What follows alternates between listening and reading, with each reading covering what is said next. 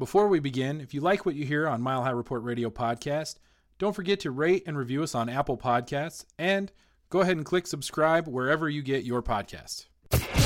You're listening to Mile High Report Radio with your hosts, Adam Malnati and Ian St. Clair. Get involved with the Denver Broncos conversation at milehighreport.com. And now it's time to get to work.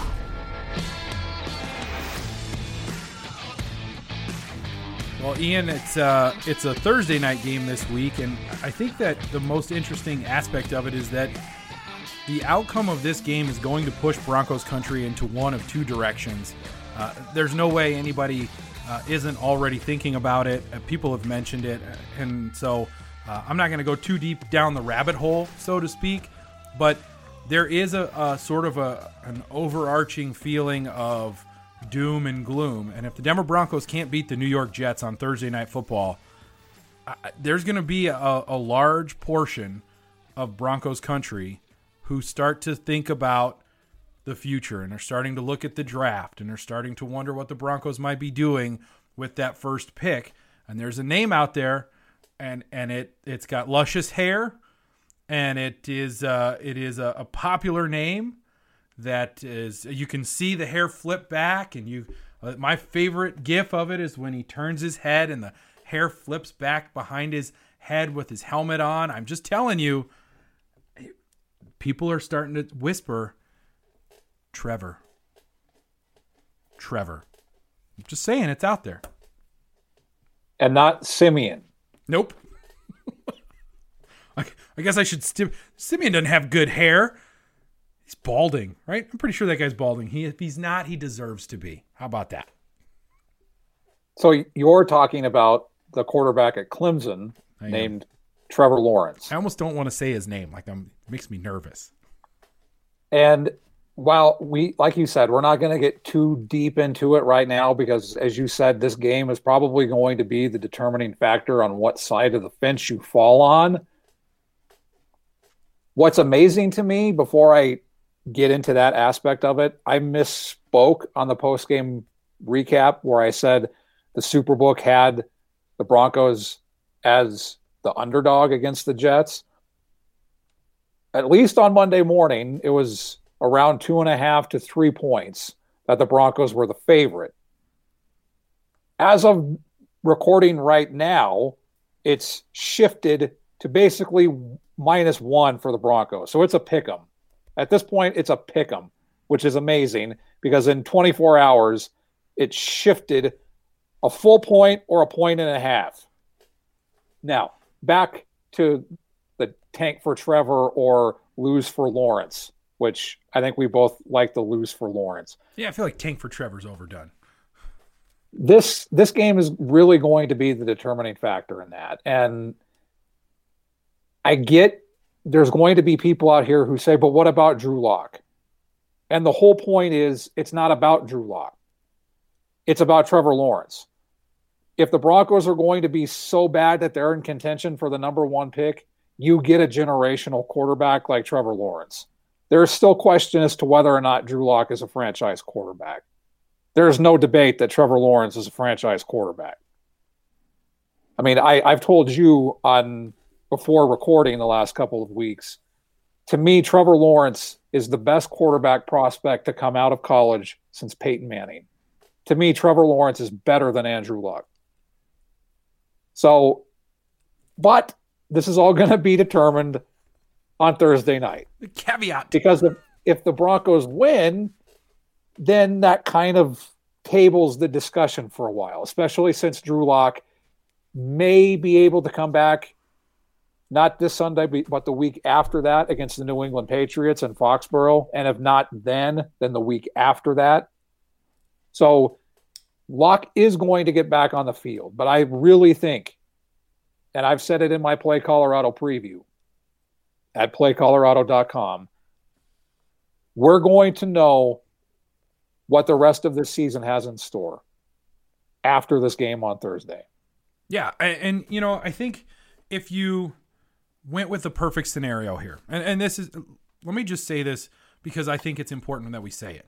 We, you and I, really like Drew Lock. I don't think there's any um, mistake to be made there. If, if you don't think that that Ian and I like Drew Lock, then you haven't listened to this podcast and you're new, and that's great. Welcome. We're glad you're here. We like Drew Lock. We like him a lot.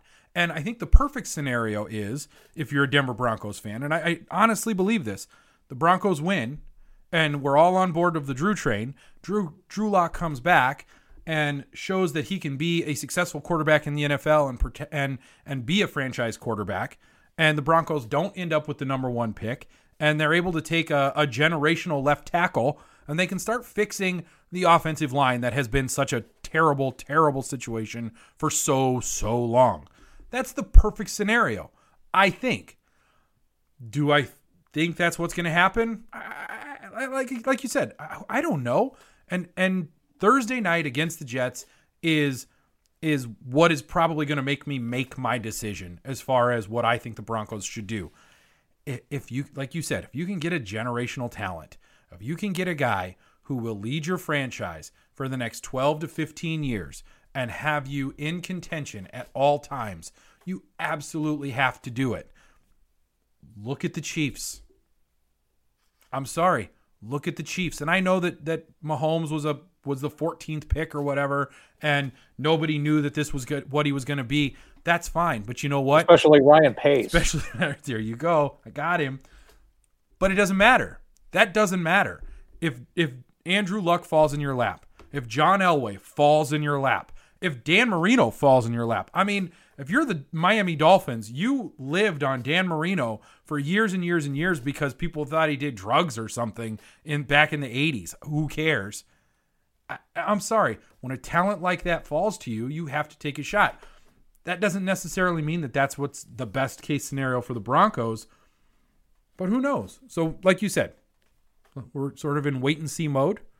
But man, if they can't if they can't beat the Jets, if they can't beat the Jets, blow it up. Blow it up. That's that's that's probably the direction I'm going. Anyway, it feels like it's blowing up already uh, as it is because when you look at the injured list, we get to add another name to it.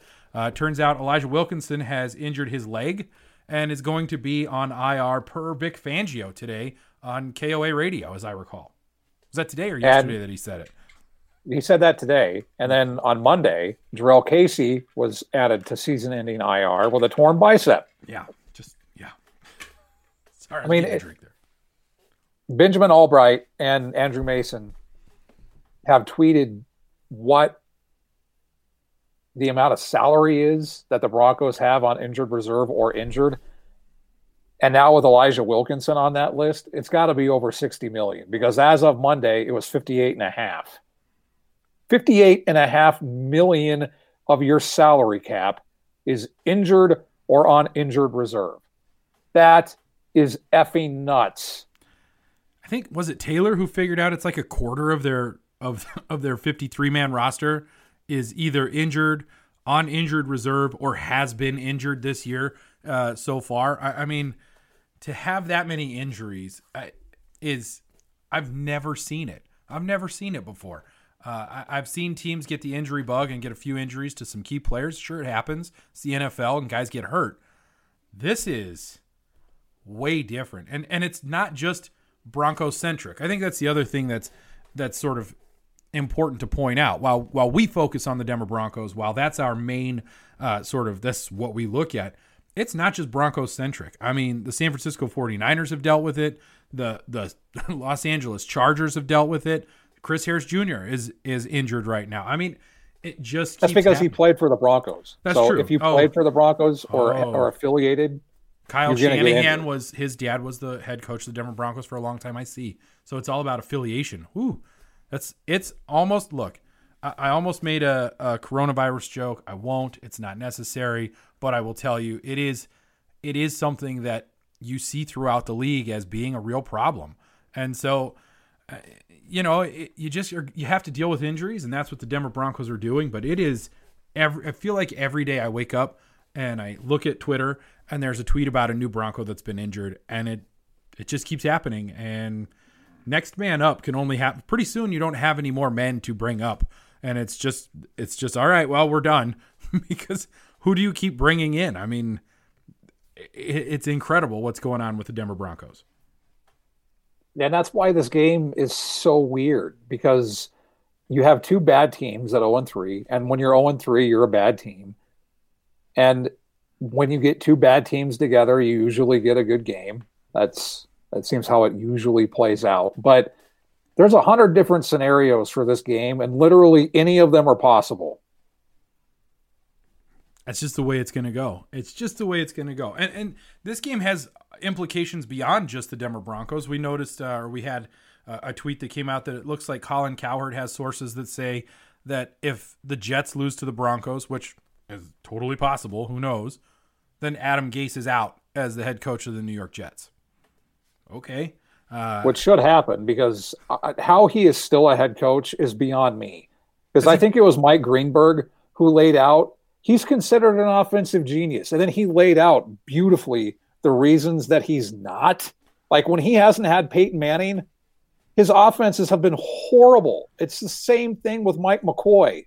Like you have one flash in the pan because of Peyton Manning, and suddenly you're an offensive genius. Yeah. I don't I really don't know how Adam Gase has a has a head coaching job. But what will be interesting, and this is always an interesting sidebar, is he really hates John Elway and the Denver Broncos. And you saw that with his uh, onside kick when he was the head coach of the Miami Dolphins, up like what thirty three to nine or whatever yeah, it, was, it, was, and he does an onside. I don't know. You, kick. you were there. I don't know. I don't remember it. I blocked it out. Well, it, and it is. It's one of those things where uh, we know what it's like to to not know what how to run a good offense without Peyton Manning. We're dealing with that for five years now. Ever since Peyton Manning left, the Broncos' offense has been abysmal. Speaking of which, the ninth different starting quarterback Ugh. will start for the Broncos on Thursday because Fantastic. Brett Rypien is going to be the starting quarterback. Which Brett you know, Rypien. You know what that tells you, and this is this is what we know now walking out of this. If Drew Lock isn't ready to go by the following week, it will be the tenth starting quarterback because I guarantee it will be Blake Bortles when it is the following week when we get we get out of week four and into week five. If Drew Lock isn't ready, it's Blake Bortles. So fire up both fists because it'll be ten, and and that to me is there it is. we just described the Denver Broncos post Peyton Manning, 10, possibly 10 different quarterbacks in five years. Ouch. Ouch. I hate I hate that. That sucks.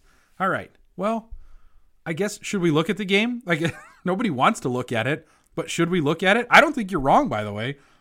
This could be entertaining. It could be entertaining in multiple ways. It could be like watching a train wreck and you just can't turn away.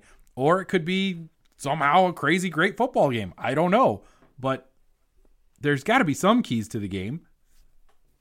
And to me, since we mentioned Brett Rypien as the starting quarterback, Broncos have to run the football. I'm not saying that they have to do a la John Fox, Tim Tebow in Kansas City, where they what threw it two times or whatever it was, but they need to run the football. They have to take the pressure off. To to think that Brett Rypien or Jeff Driskel is going to win a football game for you, even against the Jets, it's not going to happen. So you need to run the football. And when you get the run game started and you call runs, because if you look at the last two weeks, you can see the blitz percentage. They're blitzing. And Todd Bowles loves to blitz anyway. But when you have quarterbacks like Jeff Driskel and now Brett Rypien, of course you're going to blitz because They've never experienced it in the NFL on Brett Rypien's case before. So run the football, which allows you to then run screens. What's the best way to beat a blitz? Screens. But the only way screens work is if you're effectively running the football. So run the football. Yeah, it should be no problem with your starting right tackle out, who's supposed to be your backup right tackle. And uh, you know, I'll stop. It's I'm sorry. well, actually, he's the backup to the backup because the original starter opted out. That's what. Yeah, that's where I was going. And then that. Elijah Wilkinson got hurt, and now we're gonna drive the Datsun. Ugh. Anybody who's driving a Datsun is having a problem. I'm just saying we shouldn't. We, we're we're stuck in a bad spot here. Uh, yeah, my key to the game is it, when when teams are this bad and when when things are this bad, it's hard to find just one key to the game that isn't just we'll play better football. But I, I think one place that has to improve if the Broncos want to win is special teams, and we've talked about special teams ad nauseum here. And if they're not going to be efficient in special teams, then they're not going to win. And it's been an ongoing problem for the Denver Broncos. And, and I still to this day have no idea how Tom McMahon has a, has a job uh, because they are not good on special teams. And it is incredibly frustrating to have to deal with that on a week to week basis. But if they want to win, then that complementary football that we talk about, special teams is a big, big part of that. And so you have to play complementary football and you have to be good on special teams. So I think if they if they can do that, they can win. And I'm not I'm not saying Brandon McManus is bad and they can't kick field goals. I'm talking about everything else.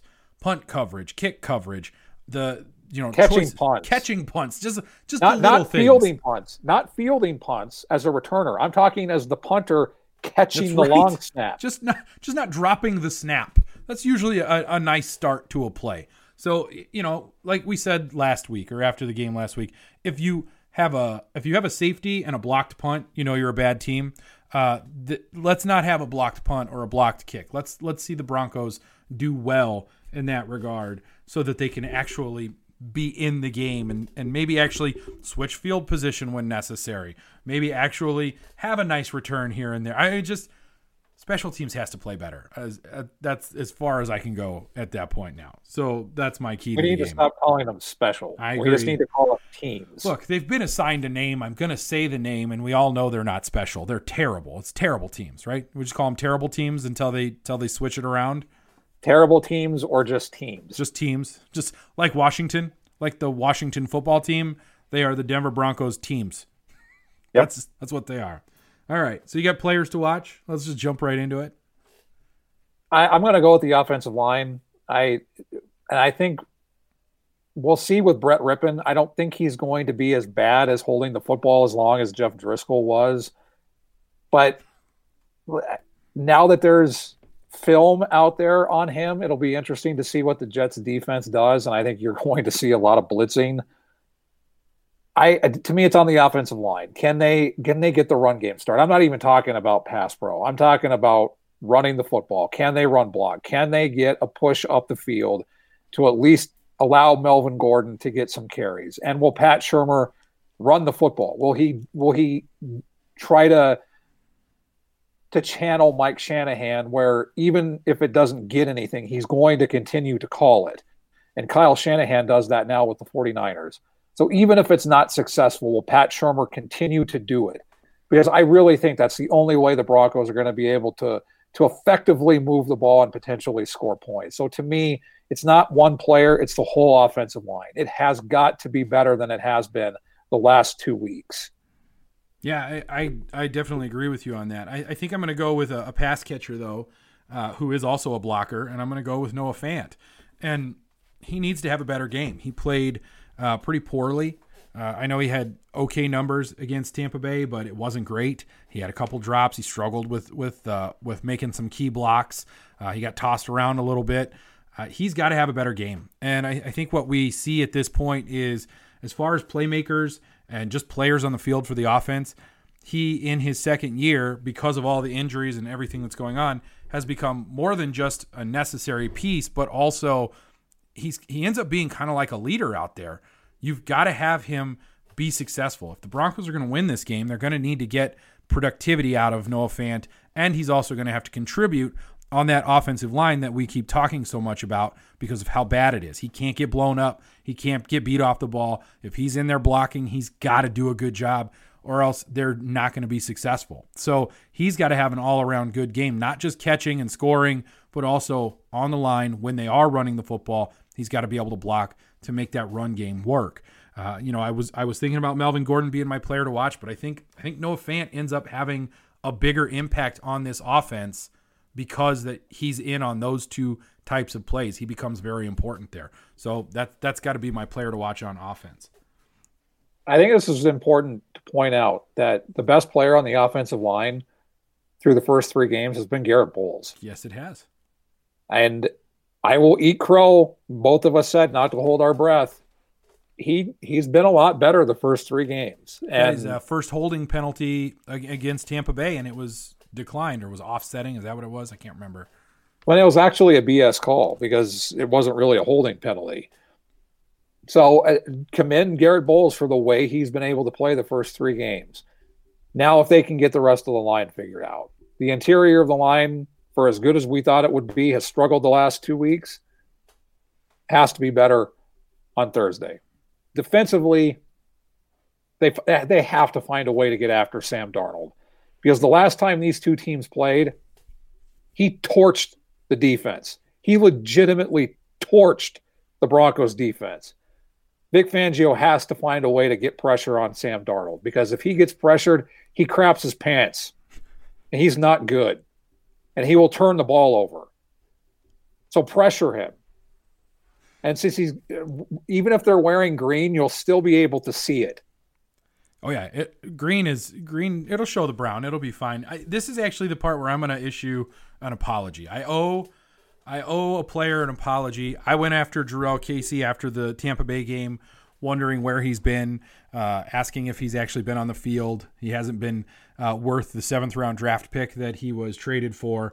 Uh, turns out he's been playing with torn bicep, and I'm a jerk. So, my bad. Mea culpa there, Jurrell Casey, but also what a terrible, uh, you know, injury to have to deal with. We talked about the, the injury bug already, and so yeah, I, I think that you're right. The, the player to watch is, is definitely up front. But then the other aspect of that is it's Michael Ojemudia.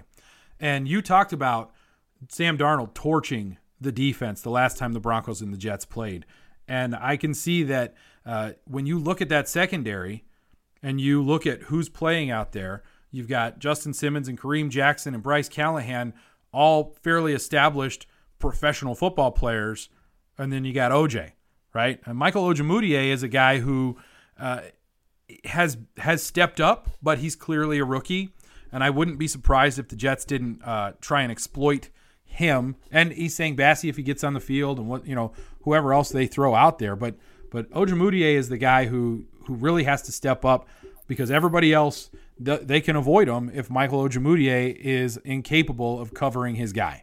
And so get to the quarterback, you're absolutely right. But also, Michael Ojemudia is going to have to be able to hold up in this in this defense for them to be successful at all. It's I, I just I did a video for my job at at Play Colorado, and I was trying to offer betting advice, and it, it, it's ringing true now as we talk about this. Stay away from this game. Like watch it, but if you're going to bet on it, don't. I mean, this is just. I, I mean, it, it, as a Broncos fan, as a sports fan, as an NFL fan, this is just bad. Yeah, it's not fun. It's not fun. All right. Um, do you got a bold prediction for this game? Something, something uh, spicy and exciting. So my bold prediction is that this could be a pretty good game. Now, I'm not going to go as bold as to say it will be a good game. I'm just saying it's going to be a pretty good game. I mean, that's about all I can muster at this point. because I don't know. The Jets are terrible. The Broncos, do they even have enough people to field a team? I mean, they'll grab some some people from the from. Well, no, because they got to go through uh, you know COVID uh, protocol, so they can't even just grab anybody, right? So no, they can't. Yeah, they're just going to have to play with who they have and, and move on. That's just going to be what it is. Your bold prediction is sad. I mean, just like in general, it's just a sad. It makes me sad. I, I actually am going to go a different direction, and this is going to get me into my score prediction for the game. Uh, my bold prediction is that the Broncos and Jets score over uh, 70 points in this game. Uh, uh and I'll give you my score here. It's I have the Broncos winning 37-34.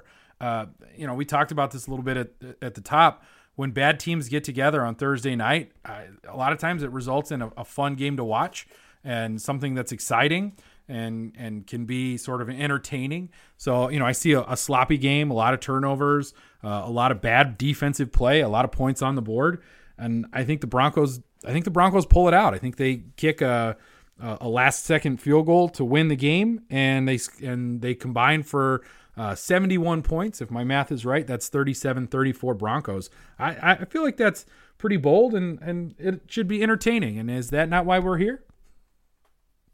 So, are you telling our listeners to bet the over if they have legal sports betting in their state? No. no, I'm not telling you to do. You, I'm telling you to stay away from any betting advice that I give you. Although I did try and do a prop bet. I will say I'm not I'm not a huge gambler. I had a buddy tell me, "Hey, check out FanDuel Sportsbook. If you're already on FanDuel's uh, uh, daily page, then they could you know you can use that to do the sports books." And so I was like, "All right, I'll do this." And uh, I was gonna put a bet on the the Chiefs fullback Sherman Shermer Sherman to score a touchdown. Sherman. Yeah.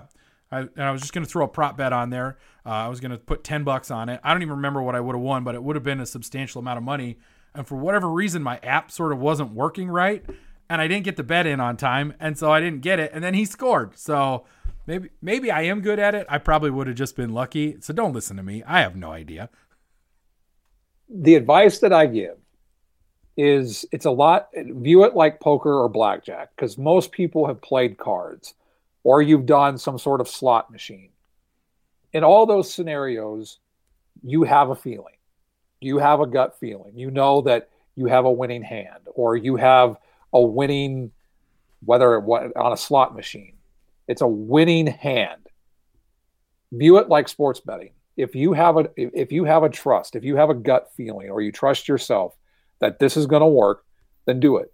But do it with a limit. Always have a limit. It's I, I mean one thing that's so important to me when I talk about sports betting is to preach responsible gambling and to give yourself a limit. Have a limit in mind on how much you're willing to bet and how much you're willing to lose. And don't cross over those thresholds because responsible gaming is so important. It's a it's a it's a form of entertainment. It's fun.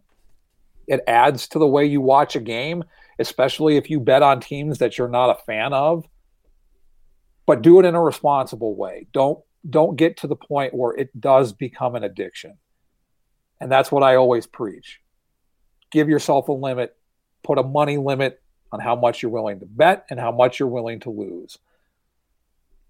But as for this game, it's just run away from it. Like I almost feel like it, if you're gonna bet line, on this game, spread, the over under, because it, it legitimately could go any way possible. Yeah, I think what you do is if you were going to bet on this game, you take however much money it was that you were willing to lose on it, put it in a nice little pile, light it on fire, and it will keep you warm for a moment, and that will be uh, about the same value. Uh, that's, that's pretty much what I think you should do there. All right, let's do this. Let's take a quick break.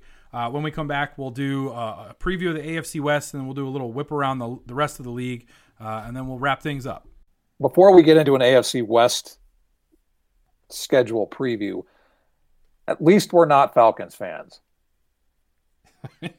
it's been it's been rough. Actually, uh, before we even talk about the AFC West, let's just talk about the fact that the Falcons and the Packers play on Monday night. And I, I think the thing that makes that game the most interesting is I, I'm just curious, like how big of a lead can the Falcons lose? Because that has become their thing, right? Ever since that Super Bowl loss to the to the Patriots, how big a lead can they lose? Because I think they're going for a record. That's got to be what it is, right?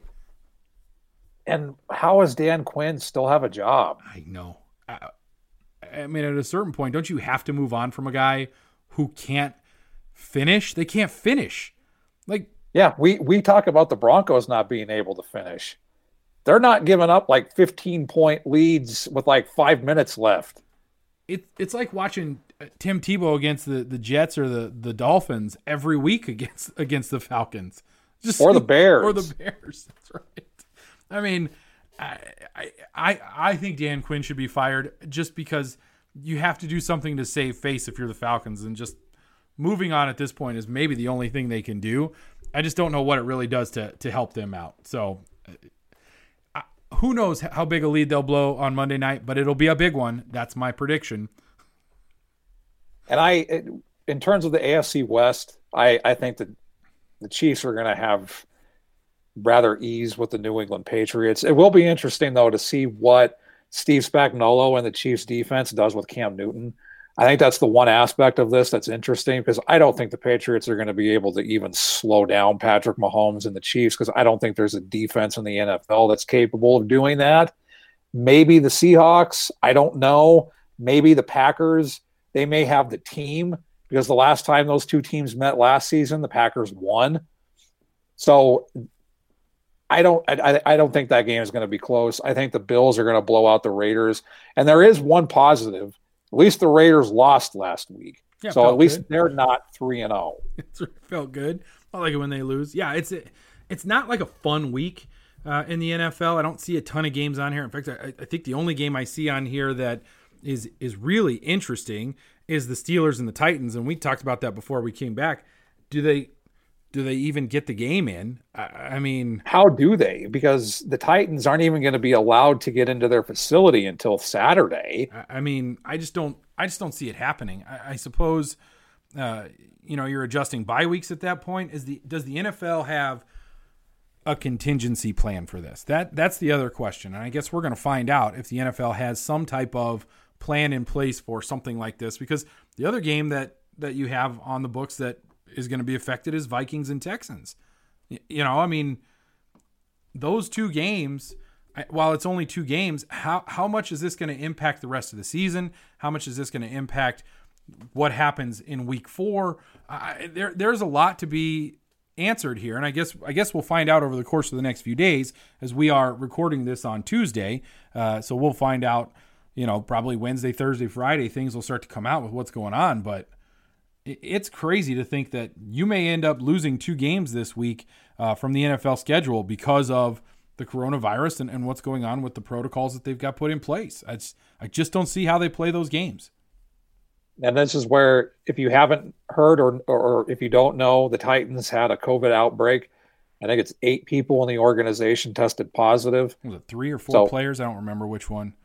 Yeah, it, I think it's it's three or four players, but eight members of the organization. So they've been forced to close down their facility until Saturday. No one is allowed at the Titans facility throughout that time. So the last I heard or saw, there's still the NFL still plans on playing this game. I don't know how you can do that with a team that's not even at its facility practicing. But this is 2020, so who the hell knows? Not us. You've been listening to Mile High Report Radio. Get involved in the discussion at milehighreport.com. And as always, go Broncos.